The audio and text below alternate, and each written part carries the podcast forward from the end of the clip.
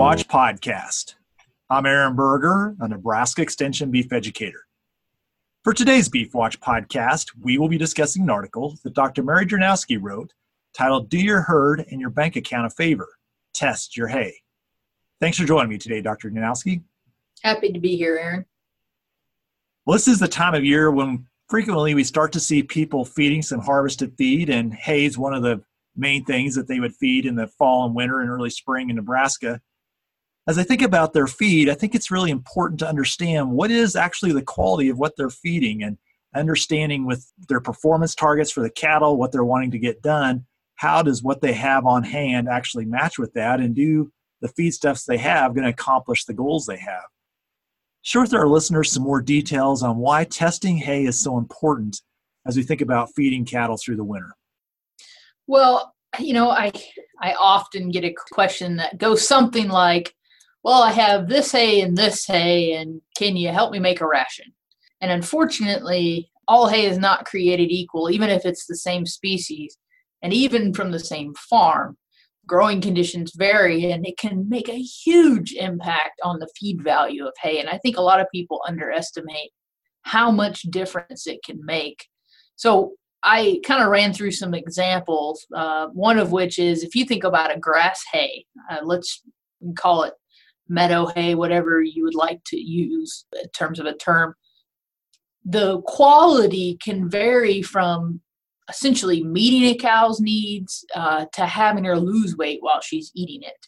And so if you just tell me I have X hay, I have no clue whether you need to provide a supplement or not, which means that uh, in the end, you either underfeed that animal or you supplement them when they don't need it. And I will tell you that honestly, in, in the extension world, if we don't know, we're probably going to err on the side of caution, right? So you may be spending money you don't need to. That's the the comment about do your bank account a favor. On the flip side, do your herd a favor is if you don't know, you may be underfeeding them, and that may have some long term consequences, either with animals losing condition or maybe you just don't have as healthy of calves and you see a little increase in uh, disease or a little reduction in growth rates. Well, I think what you've highlighted is really something I've seen personally here even this fall. A couple different situations where had some alfalfa hay come in from a hay test standpoint that was 22% crude protein and had some come in the other day that was only 12. And so if you had just took an average of 16 or 17 thinking about what alfalfa might be, you'd have way missed both of those feed resources. And so, testing your hay, knowing what you have, really puts you in a position to think about strategically utilizing the resource. And if you do need something else, what best complements that? Or, you know, thinking about strategically when might you feed hay? Uh, obviously, right after calving, a cow's nutrient requirements are very high. She's moving into peak lactation. So, high quality hay at that time can really make a difference in terms of her meeting her requirements for not only her body itself but producing milk. And you know thinking about how do we match cows needs with what we have is also another economical point that i think people don't want to miss. Yeah aaron i think you you made a, a huge point there and that is you can if you test your various lots of hay which first we need to define what a lot is right? But a lot is a single cutting from a single field, from a single, I'll call it variety, but you know, if it's a, a single group of species that you have in that field, that's the lot, right? If you take another cutting at another time, that's a different lot. But if you sample each lot separately, you may find that one hay, one cutting, is much better than another, and you can be strategic about when you use that versus the other cutting. And so it can have huge impacts on your supplementation needs and on how your cattle perform. I think the other thing that is important to realize is just because you tested the hay from this field last year or the year before doesn't mean that that hay test is going to be reflective of what happened this year. We can see huge amounts of variation from a location based on weather conditions, when it was cut, how mature it was, conditions when it was put up. Those things all impact quality and so just saying, well, I tested it once before, that's probably what it is now, is probably not a very good way to estimate what you've got in terms of quality there. It's no better than the book value, and that's what we often use that book value. Um, last year's hay tells you nothing about this year's hay. So I completely agree with you. Um, we're in the dark unless we test. So let's talk a little bit about the process we go through to get a good hay sample. How do we get a representative sample? And then what do we think about in terms of getting that submitted and what do we look for in terms of analysis? Yeah, so I, I think the, the first point to make is that uh, how you get that sample is the biggest source of potential error, right? Um, the the hay analysis you get back from the lab is only as good as the sample you took. So, how do we get a representative sample? A sample that really tells you what that lot looks like. And the the first point to make is uh, that taking a grab sample from a bale or a couple bales it pretty much tells you nothing. I mean, if you think about a field, if you just look at any field and you say, is this square foot the same as that square foot? I bet you can you can think through a hay field and think about how variable you see growth being and how variable um, thus the quality will be. Well, when you take grab samples, you're simply representing about a square foot in a field. So what we need to do is use a hay probe. Um, they're not super expensive. You can get some for a couple hundred dollars, or you can borrow one of extensions. But using a hay probe allows you to be able to get a representative sample because you're taking small pieces from multiple places in that bale and you want to sample multiple bales. We typically suggest at least 20 mm-hmm. bales in a lot. That way, you're actually getting a good representation of what that lot looks like. Yes, there will be variability across bales, but hopefully you've got a good idea of now what's there. Well, I think that's really important. If you don't get a good representative sample in terms of what you've got, uh, whatever you send in for analysis is going to be not representative either. So think about a lot of hay. Let's say I've got 100 bales out there how would I think about going through and getting a representative sample? If you have 100 bales and they're from the same field, honestly, a lot of times you you don't really know where in the field each bale came from, and that's probably fine. The big thing you don't want to do is be selective. You don't want to go and say this bale looks good or this bale looks bad. You want to randomly sample uh, the bales in that lot. And so we say a minimum of 20. Of course, more is always better, but time is money. So sometimes, you know, you're going to, depending on how you're sampling, it can take a little bit of effort. So you don't want to go overboard. So that's why I, I like that shooting for 20 and I like just going randomly through what I would say your hay barn or your haystack and taking samples from that lot. If you have multiple lots, separate them and get them analyzed separately because you can then have more flexibility in being able to use it appropriately as well as actually know what you're feeding. So let's talk about we've got 20 bales we've probed. That can be a pretty good amount of hay in a five gallon bucket. Obviously, we're not probably going to send in that whole sample to be analyzed. How do we divide that sample up in a way that keeps it representative of the samples that we took in order what we're going to submit in our sample bag to have analyzed? Well, it does depend a little bit on the type of uh, probe you're using. Um, there are some probes that are bigger barreled, and so yeah, if I took 20 samples from say something like using the Penn State probe, it's a very big probe. You're now going to need to subsample, as you alluded to. And a real easy way to subsample is uh, what we talk about four corners method. But essentially, you could take a newspaper, lay it out flat, dump your sample on it, and then you go around in clockwise fashion and just roll from the corner, roll that sample up over onto itself. And the idea is that then you're mixing the larger particles with the smaller particles, and then you would just take a quarter or a half of what is now in the pile in the center of your newspaper. That's probably the best way. And I know on on air here, it's really hard to to visualize. Uh, if you just Google hay sampling and UNL, uh, Rick Rasby has a really nice uh, YouTube video that shows the subsampling process. It also shows um, taking core samples and those type of things. So questions about that, I would uh, encourage you to go take a look at that. It's it's not very complex, very simple to do, but it's really important to get a good sample. The challenge is even with cores, you have bigger pieces like the stems and you have smaller pieces that are mainly going to be leaf and even leaf that gets kind of broken up as you're sampling and you want to have the right proportions in your sample. Otherwise you'll over or underestimate the value based off of what you selected for. And what tends to happen with subsampling if you just dump it all into a five gallon bucket take a grab sample you'll actually sample more stem than you will that fine powdery stuff which tends to be more leaf. Now that we've got a good representative sample and we're going to send it into the lab to have it analyzed, what should we be looking for in an analysis? What should we be submitting in terms of this is the information we want to get back? Well, I, I think everybody, as as they think about it, uh, most people are most interested in protein and energy. The challenge, protein's fairly easy. The challenge comes with energy and how we estimate energy. So there's kind of two different um, well, there's actually three, but there's some different ways uh, your forage can be analyzed in the lab to determine the energy content. And the, the lowest cost would be what we call NIR.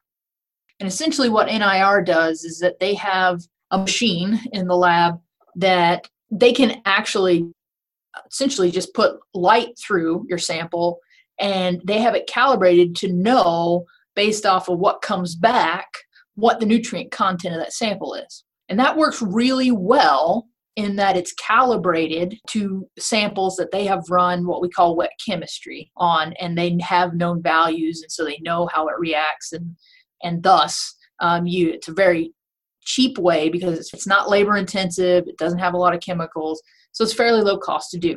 So that works great if it's a typical feed stuff that that lab gets that has developed an NIR equation for that feed stuff.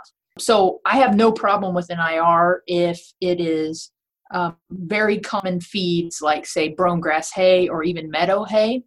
But when you get into some of the other feeds, uh, what happens, let's say uh, sorghum sudan, for instance, uh, they may use sorghum sudan hay and, and you run NIR on it. And what they do is they use the equation for brome grass hay because they don't have one for the sorghum hay. And what happens is that may not be very accurate in terms of how it relates to the brome grass hay, if that makes sense. So, my first thing I would say is if you go and you're going to get it analyzed and it's not something that you've analyzed before and you're not sure if it's common and if they have an equation for it just call the lab and ask them uh, they're more than happy to give you information in terms of telling you what will get you the best analysis back that you can possibly get. And uh, frankly you know they're not going to steer you towards wet chemistry which is the next option. Uh, wet chemistry they essentially are going to run that feed stuff through the various chemicals to evaluate. In this case, ADF is a typical way we get the energy content. They're going to essentially see the fiber components in that feed stuff. They're not going to steer you towards wet chemistry if they have a good NIR equation. So, wet chemistry costs a little bit more, um, but it's also more labor intensive. And if you ask and they say, "I we have an equation for that, we feel comfortable doing NIR," great, go for it. If, on the other hand, they say, uh, we think we don't have it, then doing wet chemistry is probably the next best. Now, here's the challenge. If it's a really odd feed, it's very different, and that includes corn residue. So um, you'll see stuff where people talk about analyzing corn residue. Corn residue is a challenge in that the ADF content, which is how we measure uh, the energy value. ADF increases, we say the energy value decreases. Typically, that's how it works in forages. Unfortunately, the most digestible component of corn residue is husk, and it also has one of the higher ADF contents. So, bottom line, getting an analysis of corn residue through wet chemistry or NIR to determine the energy value is doesn't work. Uh, so instead, if you really wanted to know the energy value of corn residue, you would have to get them to do a digestion in the lab. They can do that. Um, it's fairly expensive. Uh, so just bottom line, you're likely going to use wet chemistry or NIR, and the way you choose between those is whether that lab has a calibrated equation. So I just told you a lot of things that um, you probably are sitting there going, What did she just say? Call the lab and ask them. That's my answer. Uh, NIR works great for traditional feeds. Uh, however, there are some feeds where it's unreliable because they don't have enough feedstuffs in their feed library to actually make a good equation. So we've sent in our sample, we get an analysis back. What do we do with that information now? Help me understand. We've got it as received, we've got it on a dry matter basis, we've got this TDN, we've got protein, maybe heat damage proteins, there were some minerals there. What are the things we need to pay attention to? So, the big one, the first one you said is I've got as received and I've got a dry matter basis. The dry matter basis is the way to look at the feed. In fact, I would just ignore the as received. The reason why you need to look at it on a dry matter basis is that if then you go and look at any table where we have requirements for cattle or really any species, it's on a dry matter basis. So it puts everything on the same plane and thus you can compare them directly. Now, the other thing is that cattle, the dry matter is actually where all the nutrients are. How much ever moisture you have in that feed, it's it's moisture, doesn't have nutrients, but cattle will eat more if it has more moisture in it because they eat to a dry matter amount, right? They eat to fill, for instance, in a high forage diet, which is based off dry matter. It's not based off of moisture. So looking at it on dry matter basis is the most important thing that you can do. Now, then I've got a whole laundry list of analysis I might get back, especially if I have NIR done. Because as you mentioned, on NIR, um, you'll get back, you can get protein value, and you mentioned protein, and then you mentioned um, heat damage protein. So this year is one of those years where getting uh, heat damage and protein analysis might be useful. Essentially, it will tell you the amount of protein that is bound to fiber that's going to be unavailable. If you put up hay that was wet, uh, during that process of the bacteria that are still going and working on that hay while it's in the bale, and heating it up, it'll actually cause a reaction where it'll bind up some of the protein. So it'll be there. And if I just get a traditional protein analysis, it'll come back as let's say it's 9% crude protein. But then if I see my hay is a little bit caramelized, it's it smells a little sweet, it's a little brown, then going and making sure that I'm going to get a heat damage protein analysis, it may be called ADIN, because that's it's essentially it's fiber and protein that are nitrogen and fiber bound together. Getting that analysis back will tell you how much protein is actually available to the animal. Whatever protein is bound to fiber is essentially indigestible at that point. And so it's like it's not there at all. You only need that if you think you had some heating. So if you do have some caramelization, getting that done makes sense. Otherwise, traditional protein analysis is great. Now, next thing to look at, of course, you'll get a bunch of numbers for energy. TDN is a is one way it'll come back. And it may actually depending on where you go you may get one that says tdn and it'll say behind an adf and then you might get a tdn and it's something like summative. And that's just really how they came up with the tdn value. If i had both and i was going to pick one i'd use the summative equation one, because um, it's based off of looking at multiple nutrients that are in the feed and putting them together to say this is how much is digestible. Whereas the ADF one is just looking at how much essentially cellulose and lignin is in that forage. And so it's a maybe I'll call it a cruder estimate. But TDN works fine in a cow diet or even in a growing calf diet. Going and looking at NEM, NELs, or NEG, that's probably not necessary. All those are based off of TDN, anyways. Then we just look at calcium and phosphorus, right?